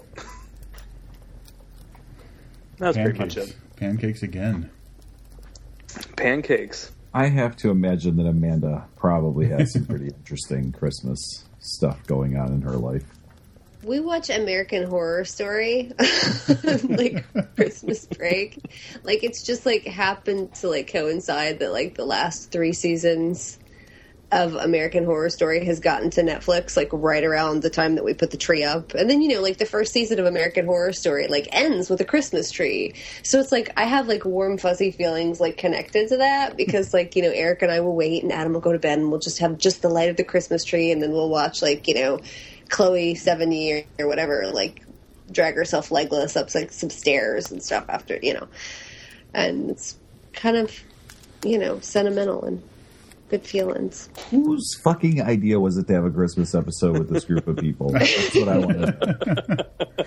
Don't feel so bad about that box of ashes now, do you? And um, we watch uh, nightmare before christmas a lot too and a lot of westerns too like at my parents house like when we do dinner out there there's always some sort of like we always loved um like a lot of john wayne movies so we watched a lot of el dorado and True, true grit and stuff like that I am going to um, hopefully close this fucking segment out um, with two things. One of them, and I, I always, I, I, I kind of tie this in, and I mean, you guys will understand. This is not a Christmas tradition, but um, I grew up in a household um, with with parents who, who grew up in Romania, What? and the, the tradition is um, St. Nicholas's Day, which is actually the day before my birthday. It's December sixth, um, and it was always a big deal to me as a kid because if you if you were good, obviously, and if you left a pair of shoes, and I just looked this up to make sure my parents weren't just making this up in the foyer. But you know, I grew up in an apartment, so we'd leave my shoes in the window. There would be candy delivered to my shoes by Saint Nick the day before my birthday, which was super cool because then it was that, and then the next day was my birthday, so it was just excellent and awesome. So um, Saint Nicholas looks frighteningly like Santa Claus, but you know, in that very kind of like Eastern European way where he's like skinny and looks like he doesn't get enough to eat. so that was always cool, and I always kind of relate. can't go out to in the sun. Yeah, yeah, yeah. I kind of relate that to Christmas, um, even though it's not Christmas. Um, this next one is just more of a, a kind of like a personal tradition, something I, I, I base pretty much do by myself. But um, I always seek out what I think, and I think this might take us into kind of our little next um, little segment, uh, is we talked about movies, but television. So, The Twilight Zone, and the episode where Art Carney plays Santa Claus. I think is probably one of the best. And so you know, we talked a little, we mentioned a little bit about Yeah. "It's a Wonderful Life," but to me, that is by far the best televised thing I've ever seen. You know, regarding Christmas. Uh, Rob and I, I just heard Amanda kind of chime in with, yeah, um, Rob, Jesse, you guys familiar with this? Not a clue, dude. No. You guys have to Oh, seek that's this out this year. yeah I, definitely I swear I tear up like a little girl every goddamn time. And I've been watching this, you know, every year for, I don't know, 20, 25 years maybe. So, um, yeah, it's definitely my favorite Twilight Zone episode. And, and the setup for those that don't know is that, uh, Art Carney is a guy who plays Santa Claus, but he keeps getting fired because he's a drunk and he's basically kind of homeless or whatever. And he is, uh, he finds a bag in an alley and it is a bag full of gifts and whatever whoever he's talking to he gives them the gift that they want. It's just magically in the bag it is my favorite twilight zone episode of all time and i mean it doesn't get much more christmas than down and out drunkard santa getting to become the real santa claus. Yeah it's it's like beautifully done. I'm crying. Well i tried to Yeah. put something a little more you know, soften than the, the ashes with the bow and legless women crawling upstairs in front of a christmas tree. Jesse's like fuck christmas. Yeah oh, You got me right in the feels, Livius. Right in the feels. Yep. So uh, Okay, do you guys do the Christmas pickle thing? And like, because I thought this was something that Eric made up and was just telling me about. Like, as Let like, me- a, let me like, s- let me stop you. It's Okay, something he made up and just told you. This Yeah, like- this, this this isn't like a brought up the boudoir thing, Christmas- right? I that's what I thought. I, I thought it was just like some sort of thing that he was leading into, to trying to tell me about the Christmas pickle. But I was like, no, you had, a, you had a. I mean, like seriously, it sounds made up, though, right? No, you hide a pickle in the tree, and whoever finds it gets a surprise. You know, like what's the surprise? The pickle, right? Oh, guess and Amanda's like, I find it every year. I don't understand. He's the one who hides it. He doesn't know where it is. Was this the bonus chapter to the human centipede? The tree is my pants. Um, from, from what I understand, Christmas pickle. it's uh, it's like I think it's like a German tradition or something like that. It's definitely got some sort of history um, that I'm not. no, aware it's in the U.S. I'm looking it up right now. Does anybody Yeah, else think that the next time that, we do was this, like, we should have Amanda's husband on so he can tell us about all these things he makes up and tells her? Be like, you won't believe this shit I tell her. Every year, I find that pickle in the white van.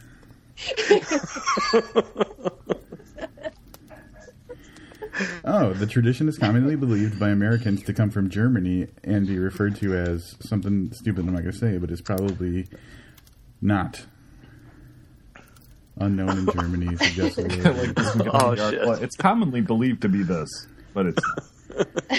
All right, so Please donate three dollars so we can continue to keep the PDF line free. that's uh, If so- everyone gave just two dollars, yeah. Listen, you think that shit's funny, but if everybody just gave two dollars, you know, I, I, I get where that they're coming from now. So like seriously, if everyone just did it, I think we should have the entire Gowan family on one of these episodes. Uh, you should just bug my house for like one day. that kid, that kid, he's like, yes, you guys don't know what it's like to live here. What do you mean he's like should bug? ringleader of like What do you think premium Patreons are getting, Amanda? How Yeah, long has that's my present been in your house now?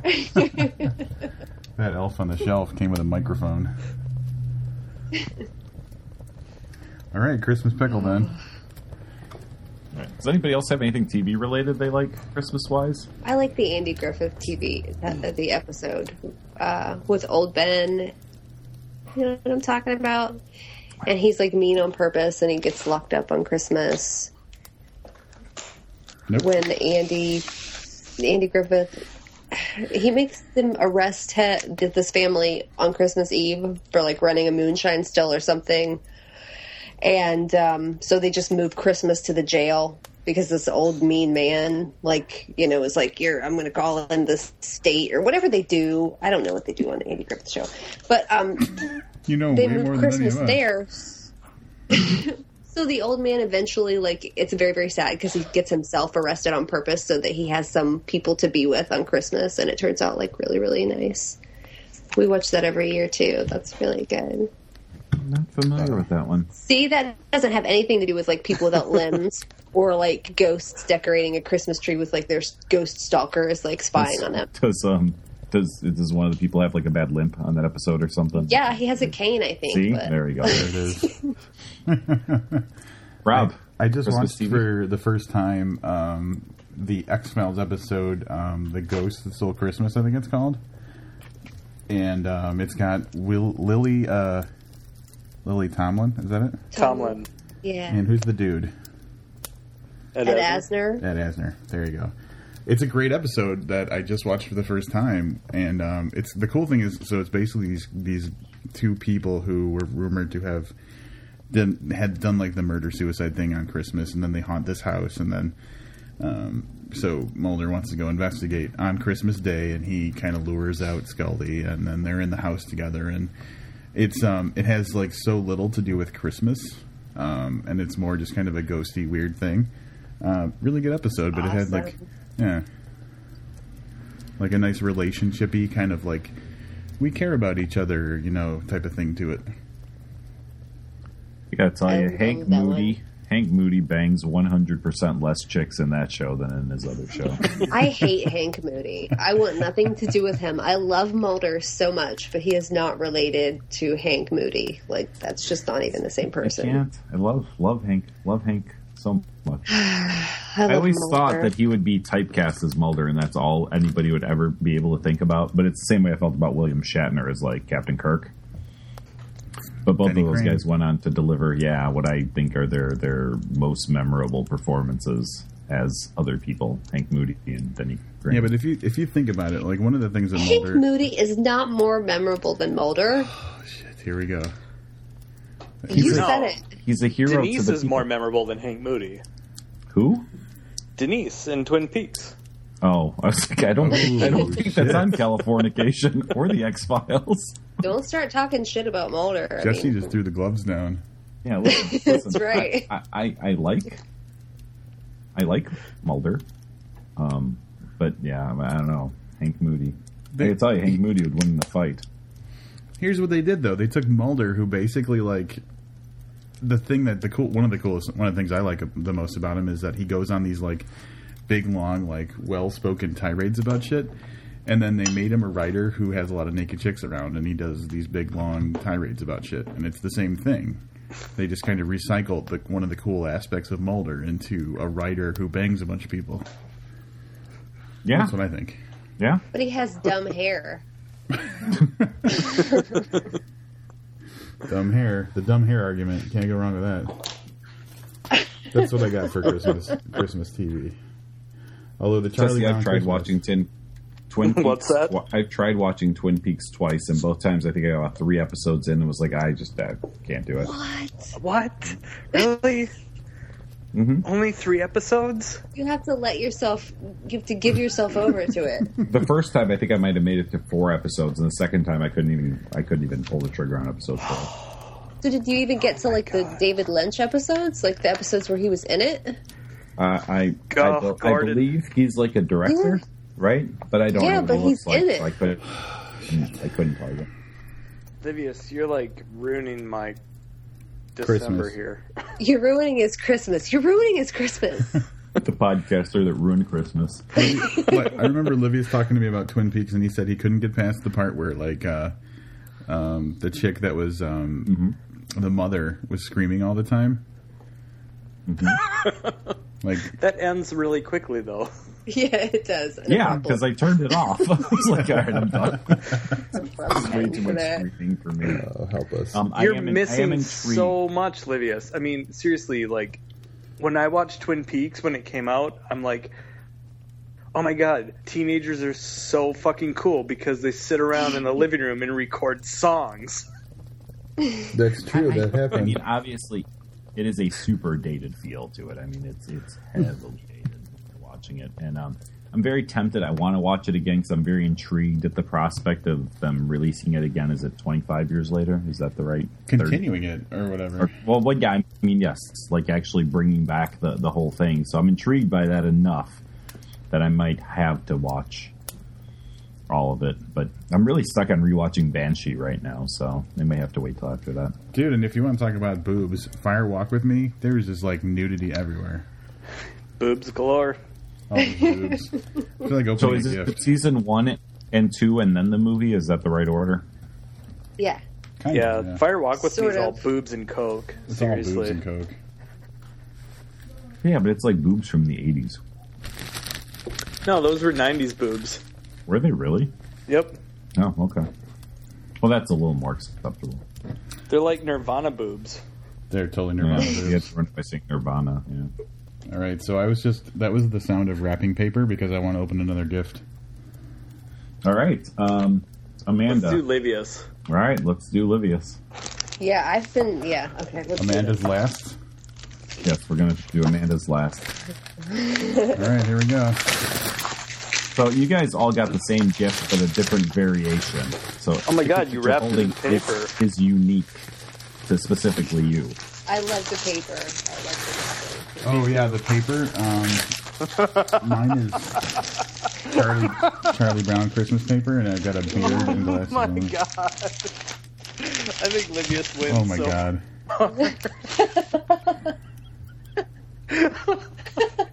Oh, this is perfect. this is beautiful. I'm gonna hang this up. Oh, Oh. this was Linda's idea, wasn't it? Um, uh, yes, yes. As a matter of fact, it was.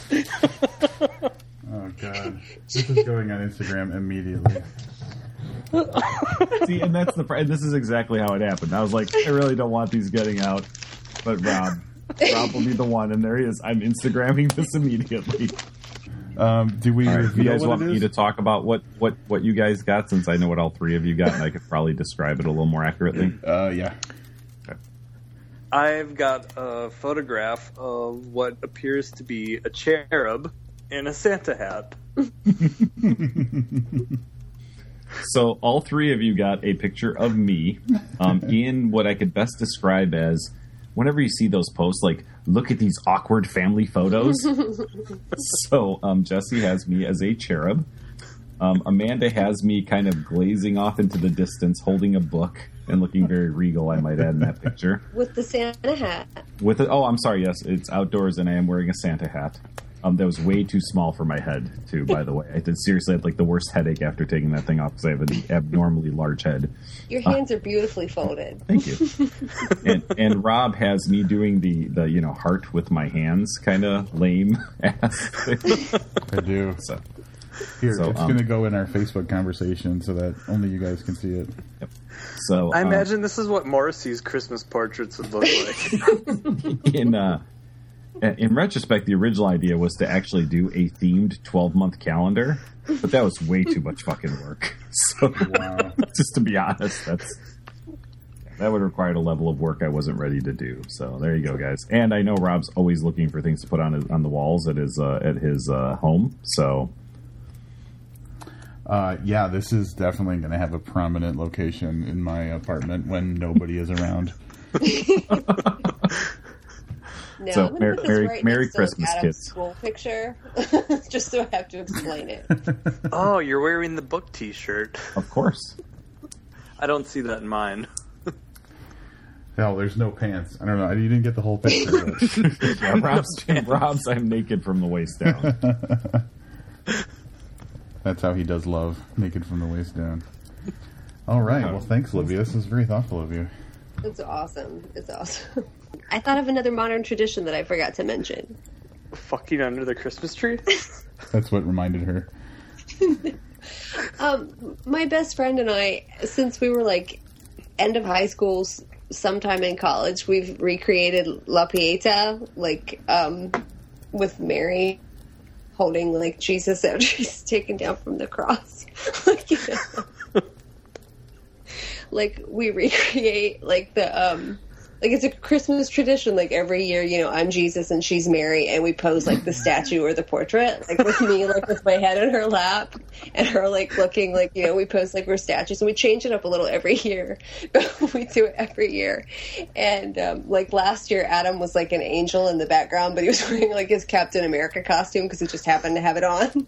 so like we do that every year. Like that's a Christmas tradition.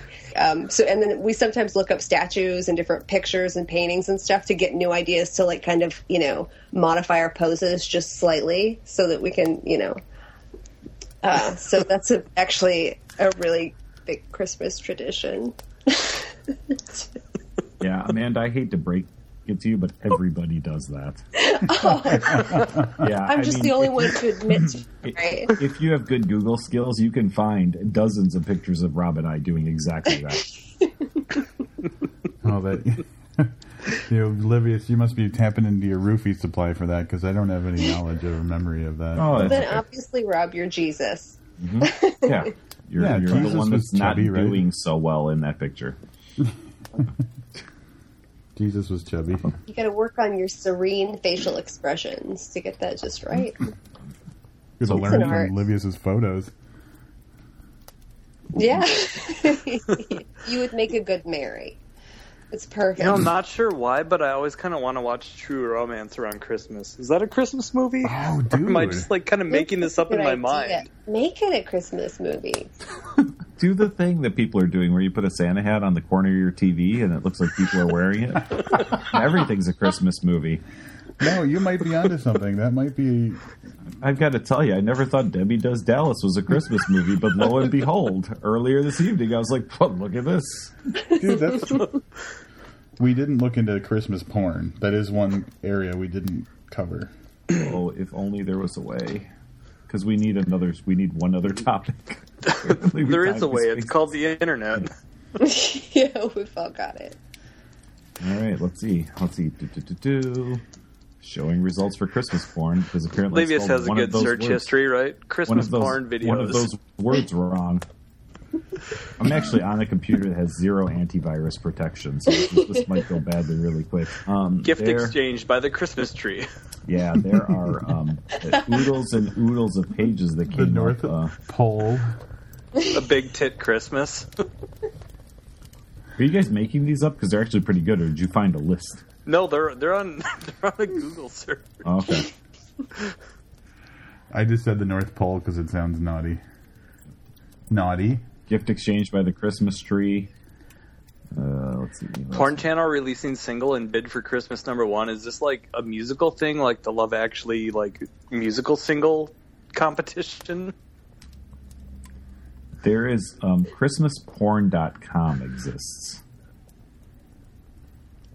I'm not joking. ChristmasPorn.com, That's awesome. Yeah, and it's not owned by Rob because I said that. Rob was like, "I'll buy that domain." Yeah. Apparently, BuzzFeed can prove that no one watches porn on Christmas. Really? That's is- what they say. That is a total lie. Rob's like, I know for a fact.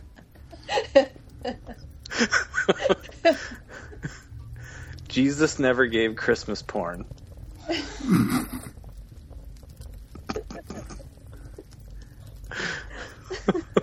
I'm actually while you guys are- Amanda, do you want to chime in on this? I don't know. Are we talking about Jim Caviezel? Because that's where I went Oh, with God. Jesus Christmas porn. I was like, yeah, maybe. wow. It's a very Andrew Scott Christmas. Is, is Jim a person of interest for you? Oh, see what I did there? Oh, I'm actually trying to look up Clarence Worley's birthday to see if it was actually a Christmas. If if you could tr- classify True Romance as a Christmas movie, it did take place in the winter time in Detroit. Does anybody care about this? It's a fucking amazing movie. I, I care. I know, I- see, that's why movies, just because it was in the winter time, I'm like, oh, winter time, it's Christmas. Christmas. Snowpiercer's that guy in that movie is wearing a sweater. It's a Christmas movie. Plus the hat on the corner of my TV, like Livia's mentioned. exactly. this Christmas, all British people who want to watch porn will be forced to register for strict, moderate, or light service with their internet providers. Yeah, so Britain just did. I was reading a um, a Vice article earlier this week. Says nothing to do with Christmas or this podcast or anything. Did some but really a lot to do with Livia's personal life. On, um, yeah, on, Oh, on- yeah, um, it's like on- anti-female pleasure. yeah. Well, yeah, anti-female ejaculation, like not allowed in British porn anymore. Wait, ejaculation or orgasm? No ejaculation. right. All right. Yeah. Yeah, no, they're no longer allowed to have any fun. Just to make sure I was understanding that right. Don't even. It's porn. They're, they're not even allowed to pretend. exactly. So, um, but yeah, so the, the Brits have some weird things going on. Christ- ChristmasPorn.com probably isn't even allowed in Great Britain. Like, No- it's probably No sites room locked. for limey squirters. Yeah. okay, I gotta, I gotta interject real quick here. Appar- apparently, Gawker's in on this too. It says no one jerks off on Christmas Day or Thanksgiving, and there's all these little infographic maps. And it says on Christmas Day, porn viewing was also down 22% on average, except again for Japan, where porn viewing actually increased by 8%. Do you think that just has to do with people are really busy and they don't have time? Yeah, well, I'm They thinking just you, take either. five minutes in their car before they go into family dinner, Well, okay, but I, I guess cry they're, and jerk off, and then But go the- inside. but they're, They do have those public showers on the street in Japan, so it'd be easy to clean up. they're basing it on actual porn viewership. So unless you're watching in your car, Amanda, um, they can't really track that. They don't But take yeah. away your phone in the white van.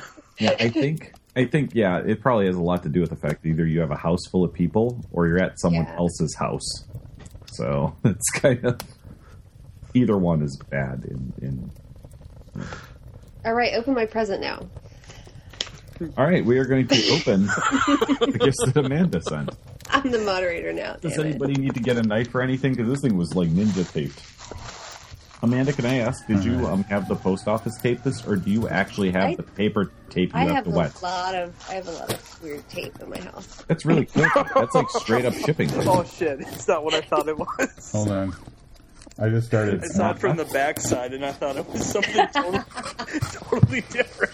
Did we all get the same thing or different things?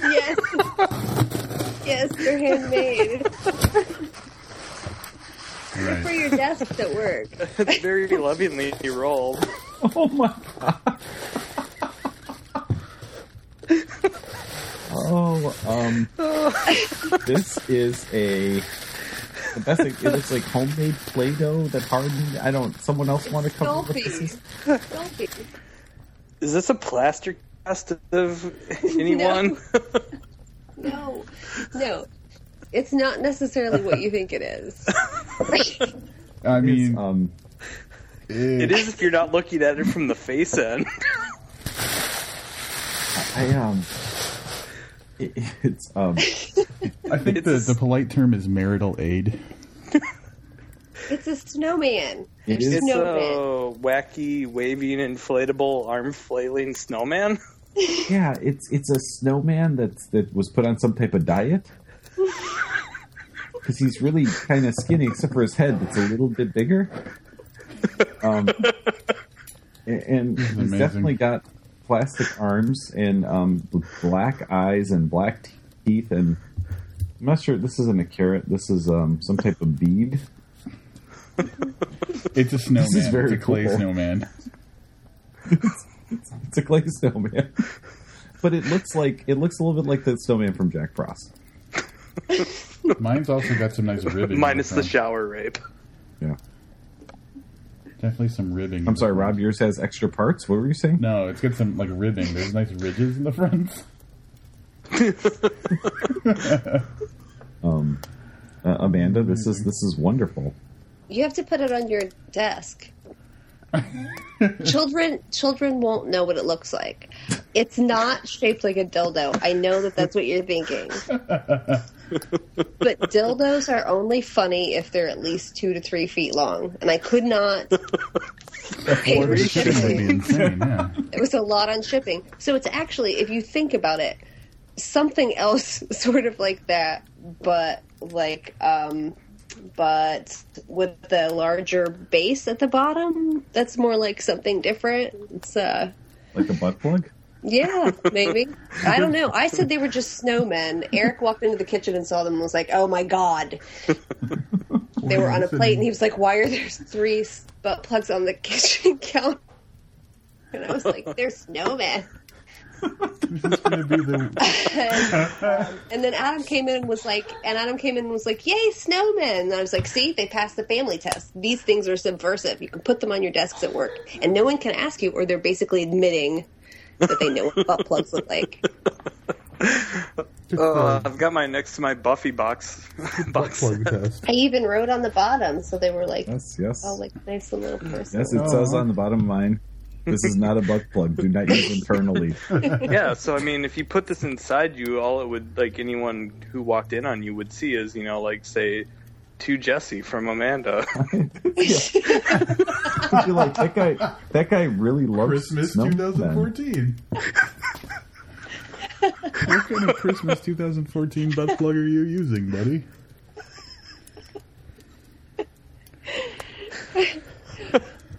But if anyone asks about it, you can always just be like, "My niece made that." Nice. Dude, is that is that a is that a that's a snowman? My niece made that. All right, there we, there it is. The uh, I have I have a really I have a really There's the gift Christmas exchange. story. I have a wholesome Christmas story that actually relates to this sort of in a way. Don't be scared. I cannot wait for Um, this. you can actually like the story of like these are not necessarily Christmas penises, but they're, you there actually there once was a Christmas penis about 14 years ago. About 14 years ago, I was working third shift at a BP truck stop. And this isn't going to get like weird. I'm so I know. sorry.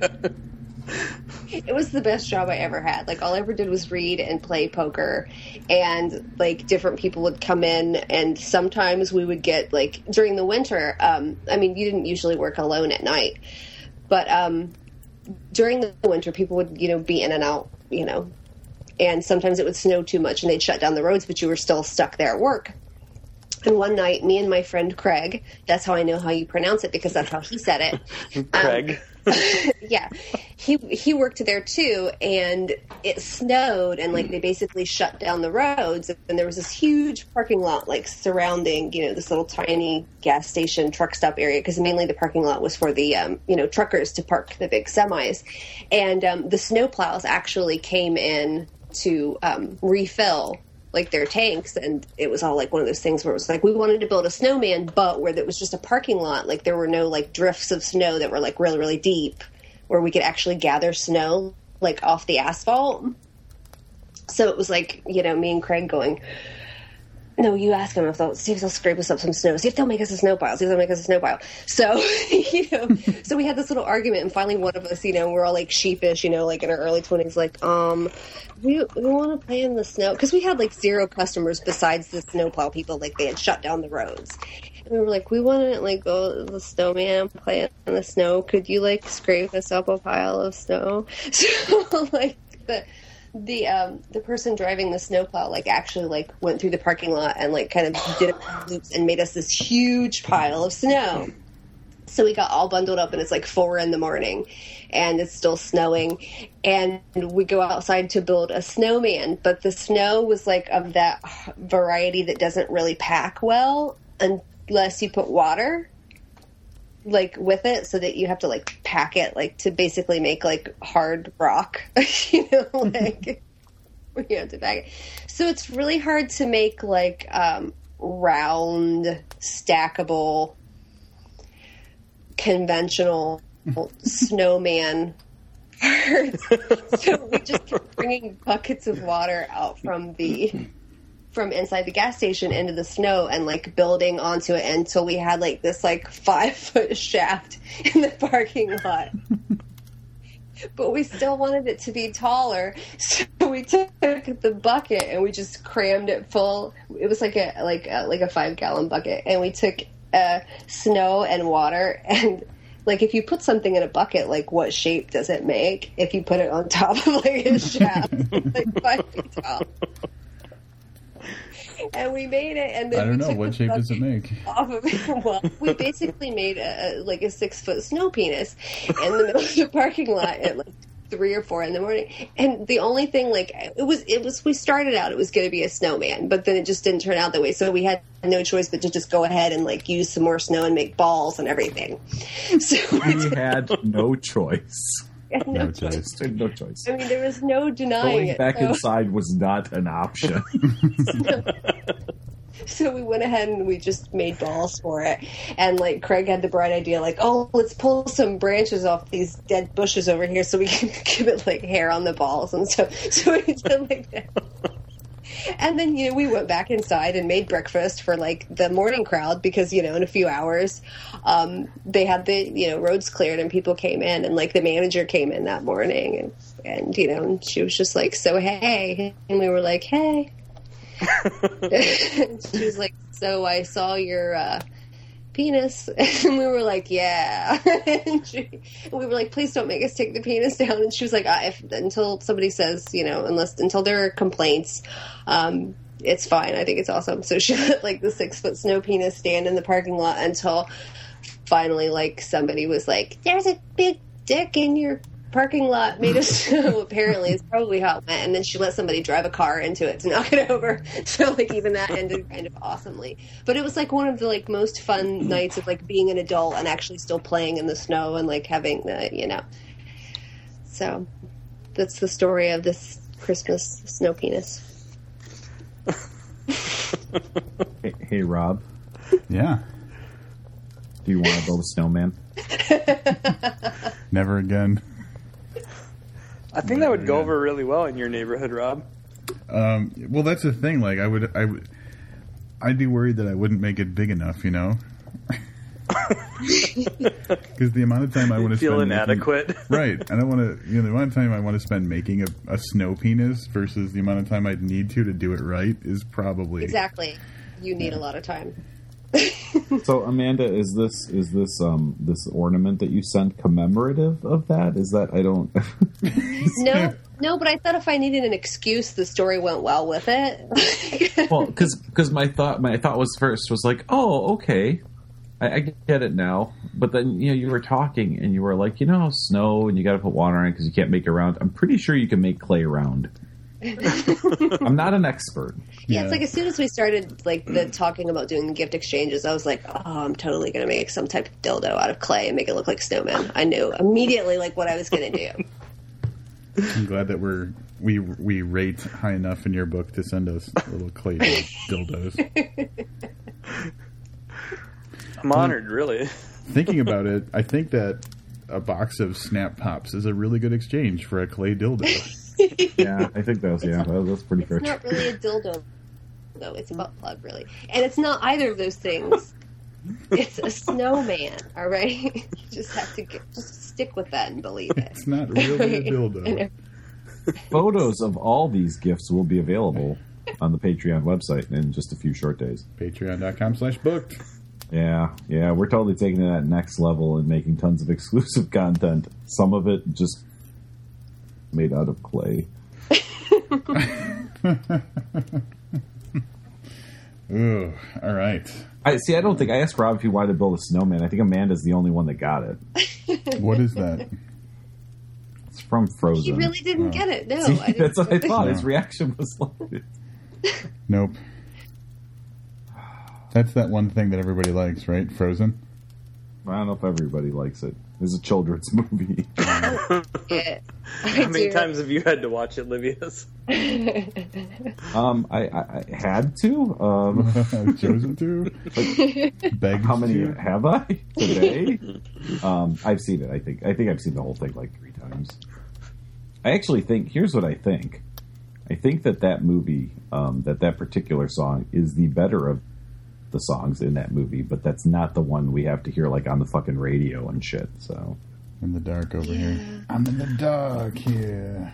That was a scent of a woman reference, which, by the way, Christmas. Wasn't that Christmas break or was it Thanksgiving break? Damn it, I think it was Thanksgiving. Shit, so close. Pacino. Man, I gotta find more Christmas movies here. Nobody wants to tear a herring with me. here's. All right, so before we leave, we should probably uh, send it around and see if anybody has any final thoughts or messages they want to share on Christmas. I think I want to end this one. I think we should put Amanda right at the front of this one. Absolutely. So we're going to go in alphabetical order. Amanda, final Christmas Um, thoughts. Everyone have a lovely holiday, and you should watch um, lots of Christmas things. And oh, Operation Paperback. That's a really good thing to mention. Like around Christmas time, I'm gonna like pull it back into something really nice and say that you should go to the Operation Paperback website and send your old books to the troops that are deployed and that are in um, different bases around the country and that are deployed. You have paperbacks. There's no requirements or parameters to like your involvement. You just ship them when you have extra books, and it's a great, great program. So that's my final. Who thought. runs this program, Amanda? Um, that's just the name of the. It's just a bunch of volunteers. They started in 1999, so it's OperationPaperback.org, I believe. And you can just sign up as a volunteer, or I am giving. I'm collecting books. I'm always collecting books to send, and a lot of people are finding out about it. Like around the holidays, it's a good time to find out about it, but you can do it year round. Like just when you have extra books, you can look for an address on the website and mail the books like a big batch like to a certain base or a certain hospital Wow, Very- so very, it's a, good. it's a really great program yeah it's a really great program All right. Jesse, if my uh, memory of the alphabet serves me correctly, you are next. just gonna say, hope everyone has a good holiday. Whatever you do, just it's all about fun times, being around the people you love, stuff like that. You know, no stress whatsoever. And pancakes. And pancakes, yes, and pancakes. Yeah, I mean, I just hope that uh, our listeners all have a good holiday season, um, and and thank you to you guys, and happy happy holidays to you guys. So I imagine that uh, we won't be talking to you guys at least until next October. So have a Merry Valentine's Day spectacular. exactly, where we'll talk about Valentine's Day themed movies. Oh, there's so many. Well, we could all go see Fifty Shades of Grey, and then We could do that. If we could all go together, that would be fantastic. Um, I, I do think that we have to do the gift exchange again. Mm-hmm. And I actually think that we need to expand the gift exchange. I, I have some ideas, but uh, we'll talk about that closer to next Christmas. that'd be a little more appropriate time for some clay dildos. You know, a little Valentine's Day action. That's There's right. never a bad time for Talking that. about expanding. There's never an inappropriate time. Wow. Just remember, it's a dildo, not your dildo. exactly, the dildo. No possessives. Look at that. They really perverted your warm, touching moment, Livia.